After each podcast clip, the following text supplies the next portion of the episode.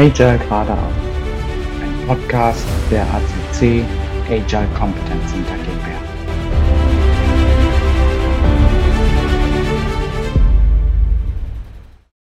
In diesem Podcast wollen wir über agile Leadership sprechen. Und dazu habe ich mir einen Gast eingeladen, Carsten Kloppmann. Herzlich willkommen. Hi. Carsten ist Safe Program Consultant, Release Train Engineer, agiler Coach, Dozent für Agilität an der TH Bing, Trainer, Agilist und ich glaube im agilen Umfeld, keine Ahnung, weitaus über zehn Jahre aktiv. Ist das soweit richtig? Hm, ja, es sind sogar 15. Weiter über 10. In welchem Auftrag steckst du gerade? Im Moment gerade bin ich dabei, ähm, eine Raffinerie zu agilisieren. Ähm, wisst ihr alle, NDA und so.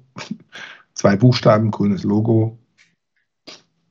Da bin ich gerade dabei, bin äh, Einstieg und ähm, ist ziemlich spannend. Also die Rolle nennt sich dort in dem Auftrag Agility Coach und ich implementiere den Agile Way of Working für die komplette Raffinerie.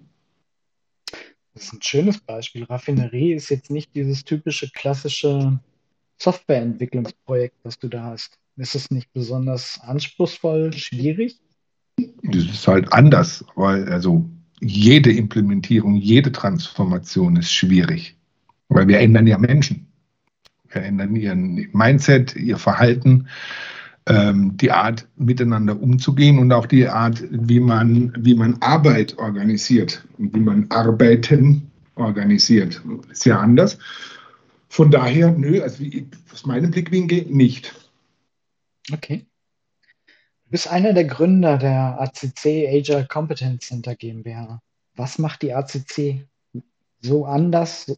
Was macht die ACC aus? Agilität als Leidenschaft. Was das macht sie. Was verstehst du unter diesem Leitsatz?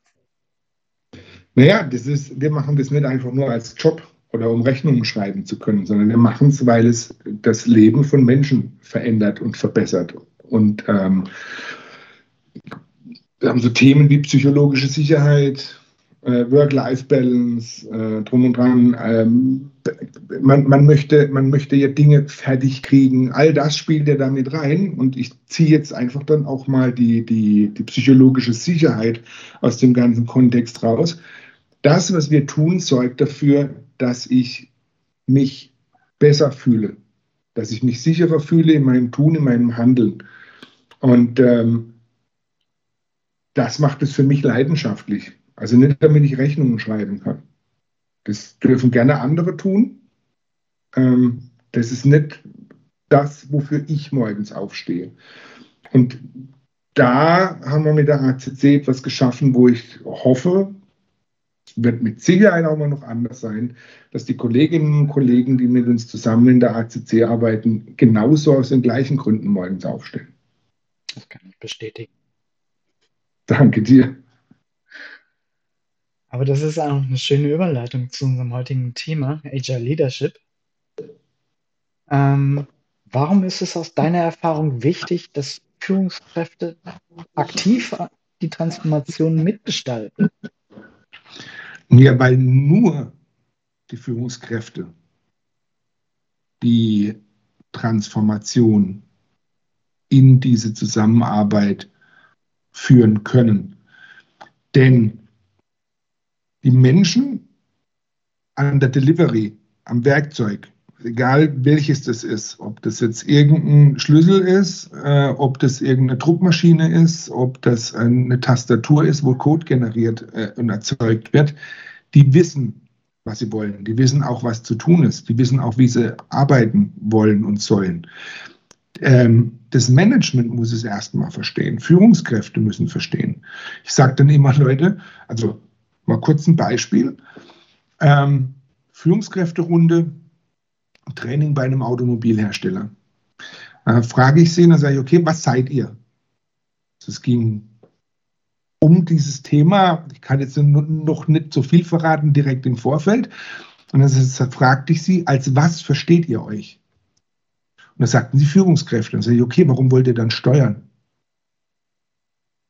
Eine Führungskraft hat doch in ihrem Namen bereits das, was sie tut. Warum tun, also was sie tun möchte, was sie tun sollte? Führen, Führungskraft. Warum wollen die dann alle steuern? Deswegen muss man da anfangen, weil dieses Steuern bedeutet die, die Eingrenzung der Kolleginnen und Kollegen, die den Value delivern. Führen bedeutet Türen öffnen für die Delivery. Das ist der Unterschied und das haben wir irgendwo, irgendwann, irgendwie verlernt. Deswegen müssen wir bei Führungskräften anfangen. Und nicht im Feld, nicht unten an der Basis, nicht in den Teams. Die wollen so oder so anders arbeiten, weil die wissen, dass es ungünstig ist, was wir da tun und uns erarbeitet haben über die letzten 80 Jahre, 90, 100 Jahre an industrieller Revolution und Neuzeit. Du hast das agile Mindset gerade schon angesprochen.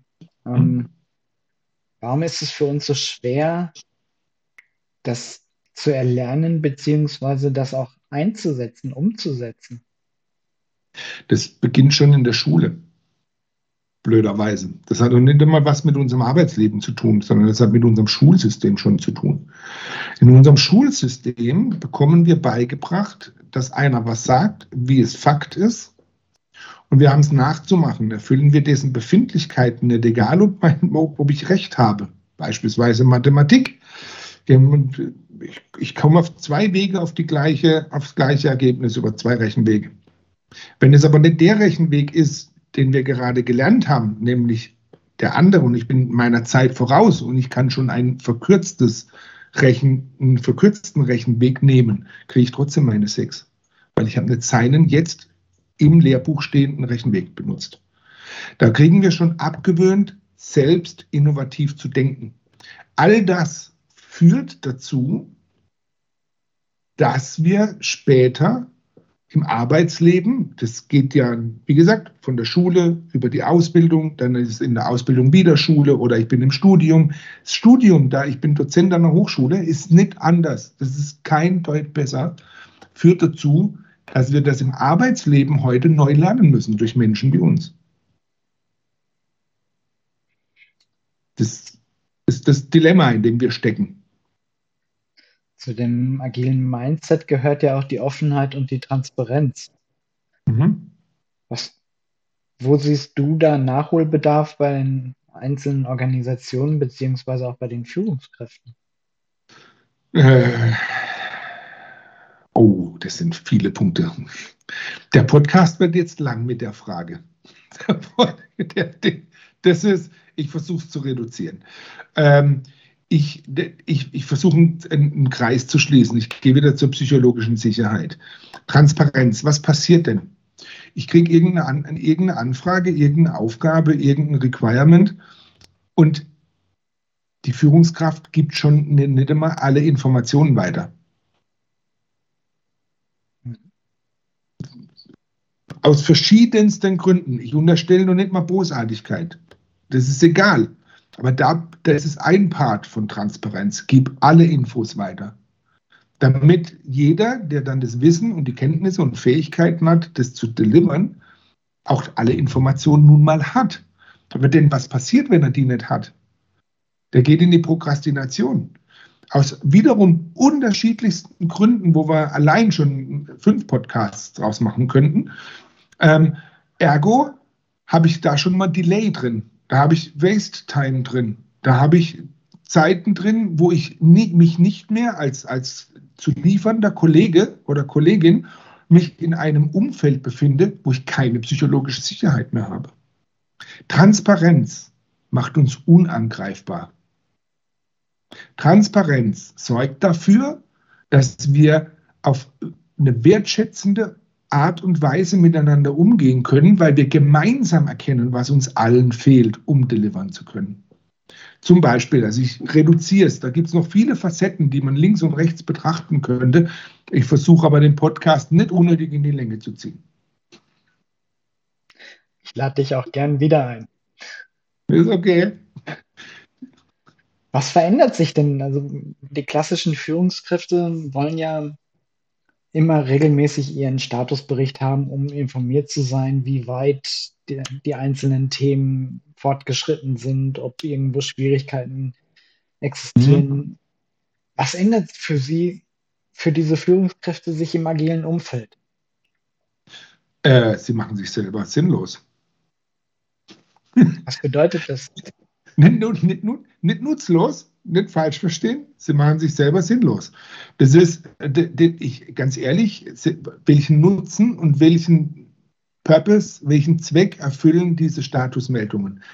Was bringen sie mir, außer dass ich Menschen davon abhalte, ihre eigentliche Arbeit zu tun?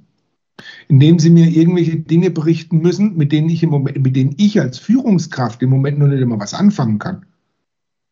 Ich, das Zeug ist nutzlos. Wenn ich das haben möchte in der agilen Welt, dann gehe ich ganz einfach hin und schaue in die Werkzeuge und sorge dafür, dass ich dort auch die Informationen bekomme. Und wenn ich sie nicht bekomme, dann gehe ich hin und sage, okay, was muss ich denn tun oder was können wir gemeinsam tun, damit ich dich nicht einladen muss. Umgekehrt wird dann ein Schuh draus. Wenn das passiert, bin ich am Ende wieder bei psychologischer Sicherheit, nämlich nicht irgendjemand wird eingeladen zum Rapport, sondern der lädt ein, um zu zeigen, guck mal, das ist fertig, das konnten wir erledigen und ähm, sogar drei Wochen früher als gedacht. Ja, das ist umgekehrt wird dann ein Schuh draus und dadurch habe ich wiederum als Führungskraft ja viel mehr Freiraum, um dafür zu sorgen, dass wir uns alle weiterentwickeln können, weil ich habe nicht nur eine Kollegin, einen Kollegen als Führungskraft in der Regel unter mir, sondern mehrere.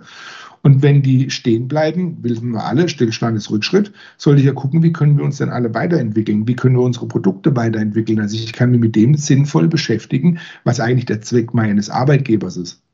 Auch ich als Führungskraft habe einen Arbeitgeber. Und das, das ist mein eigentlicher Job. Dafür zu sorgen, dass gearbeitet und geliefert werden kann nicht um zu kontrollieren, ob gearbeitet wird. Das eine stiftet Nutzen, das andere stiftet Verzögerung. Wenn ich deinen Ausführungen so lausche, dann kommt man recht schnell zu dem Schluss, dass die Führungskräfte ja eine Vorbildfunktion einnehmen müssen. Ähm, Im SAFE gibt es einen schönen Begriff, Leading by Example. Was ist, warum ist das so wichtig? Und was bedeutet das für die Führungskräfte? Naja, Leading, Leading by Example beschreibt es ja eigentlich schon ganz gut. Ähm, vormachen, zeigen, ähm, damit, damit dann nachgemacht werden kann. Das ist, wir, wir sind, das hat viele Facetten. Das geht ja schon damit los, dass wir als, als Kinder oder unsere Kinder lernen ja dadurch, dass sie uns abschauen. Ähm, Im Beruf haben wir das offenbar verlernt. Deswegen müssen wir wieder lernen, Leading by Example Dinge vorzumachen. Bedeutet für die Führungskraft, dass sie ähm, in ihrer Rolle, in ihrer Aufgabe zunächst mal ihr Mindset ändern muss. Also sprich, wenn ich möchte, dass ein Unternehmen, dass ein Konzern transformiert wird, dann muss das Management da mitgehen und es muss dabei sein. Das muss es vormachen. Ähm, äh, ich muss nicht unbedingt hier mit Scrum mich meinen Tag organisieren. Dafür sind meine Themen, je nach Führungskraft, viel zu langwellig, ähm, viel zu langfristig angesetzt. Das funktioniert nicht. Aber ich sollte dann mich mal wenigstens sichtbar, transparent und offen mit Kanban organisieren zum Beispiel. Ich sollte wertschätzend umgehen. Ich sollte mein Verhalten dahingehend eben ändern, dass ich sage, äh, nee, ist okay, da muss ich jetzt keine Entscheidung treffen oder, oder ähm, ich sondern das kannst du selber. Ähm, und dann unter Umständen auch beibringen, wie das funktioniert. Auch da gibt es einen schönen Artikel und ein Prinzip in SAFE, Decentralized Decision Making. Ich gehe voran, damit die Transformation im Unternehmen auch wirklich vonstatten geht. Du hast jetzt gerade ähm, die dezentrale Entscheidung äh, mhm. Thematik angesprochen. Was bedeutet das für die Führungskräfte, für die Manager, für die Abteilungsleiter? Naja, das bedeutet, dass ich kein Mikromanagement mehr machen muss. Dass ich es gar nicht mehr machen muss. weil sie will es ja eigentlich gar nicht. Was kostet eine Führungskraft in ihrer Aufgabe Zeit? Nicht ihre eigentliche Aufgabe, sondern Micromanagement. Der, der, der Irrglaube, Entscheidungen für die Tätigkeiten und die, das Handeln anderer Menschen, die mir disziplinarisch zugeordnet sind, treffen zu müssen. Jetzt sind wir wieder bei Leading by Example. Würde ich vorangehen, würde ich zum Beispiel auch nicht eskalieren in die nächste Stufe, sondern ich würde eine Entscheidung treffen. Natürlich mit der Entscheidung und dem Bewusstsein, ja, ich kann sie treffen. Umgekehrt, ich ermögliche, dass Entscheidungen getroffen werden, dann muss ich sie gar nicht treffen, weil sie gehen mich nichts an. Mich interessiert nicht, ob das Tabellenfeld 25 oder 50 Zeilen, äh, Zeichen lang ist. Das kann der entscheiden, der das Ding programmiert. Das muss nicht ich entscheiden. Ich überspitze gerade ein bisschen. Aber das, so sieht das tagtägliche Leben aus. Und ich habe es auch schon erlebt. Da hat ein Entwickler die Entscheidung eingeholt mit einer Empfehlung, Ab, Empfehlungsabgabe sein, von sich aus zur Führungskraft gegangen und die hat dann entschieden, wie viel Zeichen ein Tabellenfeld hat. Das ist Micromanagement par excellence. Und ich kriege viel mehr, ich habe viel mehr Freiraum für mich als Führungskraft. Ich will, ich, ich will das doch gar nicht. Seid mal ehrlich zueinander, zu euch selbst. Ihr habt da doch gar keinen Bock drauf, deswegen werdet ihr nicht Führungskraft. Kann ich mir nicht vorstellen. Beim besten Willen, gut, es mag Ausnahmen geben, aber beim besten Willen nicht. In Und das die Kamera nicht sehen, gell? In einer agilen Transformation gibt es ähm, ja auch immer mal wieder Rückschläge und Schwierigkeiten. Mhm. Führungsebene, Manager, Abteilungsleiter denken aber sehr, sehr häufig noch in klassischen Projekten. Mhm. Warum tun wir uns so schwer damit, die klassischen Projekte in die agilen Teams zu überführen und dort eben nach einem Business Value zu arbeiten? Das ist nicht pauschal zu beantworten. Das, da, auch da gibt es unterschiedlichste äh, ähm, Facetten und Varianten. Ich kann jetzt versuchen, eine rauszugreifen. Also ein Punkt, der mir immer und immer wieder aufgefallen ist, ist eben einfach der, dass man sich nicht vorstellen kann, dass es anders funktioniert. Warum? Weil wir es ja, ich erinnere, von der Schule weg genau so beigebracht bekommen haben. Also sprich, die Menschen können sich nicht vorstellen, dass Arbeiten anders funktioniert. Obwohl es ja Tausende, Zehntausende von Teams und in Summe Millionen von Menschen weltweit die schon durch Transformationen gegangen sind. Natürlich besser, natürlich schlechter. Alles tritt dabei. Ähm, aber die sind schon durchgegangen und haben es eigentlich bewiesen. Und trotzdem glaubt das Individuum nicht daran, dass das geht. Und deswegen fallen wir da immer wieder zurück und deswegen ist es so schwer. Deswegen braucht es Menschen wie uns, die dann diesen Menschen an die Hand nehmen und sagen, komm, setz dich mal dahin, hör mir mal zu und jetzt machen wir mal einen Versuch. Acht Wochen. Gib mir acht Wochen. Lass es uns erleben. Weil nur durch das Erleben, dass es funktioniert, manifestiert sich in unserem Kopf das andere Verhalten und die Erkenntnis, oh, das geht ja wirklich. Ist ja cool. Okay, lass noch, lass noch mal probieren. Ich bin noch skeptisch. Und deswegen dauern Transformationen auch ein bisschen länger als zwei Tage. Was ist aus deiner Erfahrung und aus deinen agilen Tätigkeiten und Transformationen, die du begleitet hast, die größte Herausforderung bei der, beim Thema Agile Leadership? Das Management davon über, zu überzeugen, grundsätzlich loszulassen. Denn es ist ein Loslassen. Nochmal, es dreht sich am Ende, wenn wir über das Thema reden, vieles darüber, dass ja indoktriniertes Verhalten jeden Tag neu nachgebildet wird. Das heißt, gegen, diese, gegen das, die eigene innere Überzeugung durch stetige Wiederholung zu einem unterbewussten, unbewussten Muster geworden, muss man ja dagegen angehen. Das heißt, ich mu man muss ihnen erstmal beibringen und verständlich machen, lass mal los, atme mal durch, lehn dich zurück, lächle milde, schau zu und genieß den Erfolg, den die das oder die Teams für dich erarbeiten. Weil deren Erfolg ist auch dein Erfolg. Weil du hast ihn möglich gemacht dadurch, dass du losgelassen hast. Also loslassen, dieses nicht wieder, dieses Nicht-Entscheiden, ähm, dieses Nicht-Rapports einfordern, äh, sondern hinzugehen und zu sagen, was brauchst du, damit du, also sprich, so ein Sprint geht schief, was okay ist, und dann nicht, nicht auf, den, auf den Tisch hauen und sagen, ja, das muss aber im nächsten Sprint besser werden, sondern hey, lasst uns mal auch mit mir zusammen bitte drauf gucken, was können wir denn im nächsten Sprint besser machen? Was kann ich? Was braucht ihr von mir? Kann ich euch noch was geben, damit ihr euer Versprechen besser halten könnt? Und nicht sagen, ihr müsst euer Versprechen besser halten. Das ist ein Loslassen und dieses Loslassen ist schwierig. Das ist die größte Herausforderung.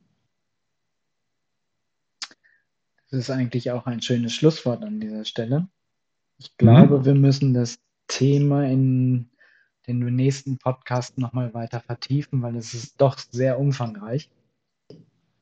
Für heute herzlichen mhm. Dank. Sehr gerne. Ich hoffe, es hat dir genauso viel Spaß gemacht wie mir. Ich, ich höre mich selbst gern reden. Und wir hören uns in einem der nächsten Podcasts wieder. Danke, Carsten. Gerne, bis dann, ciao.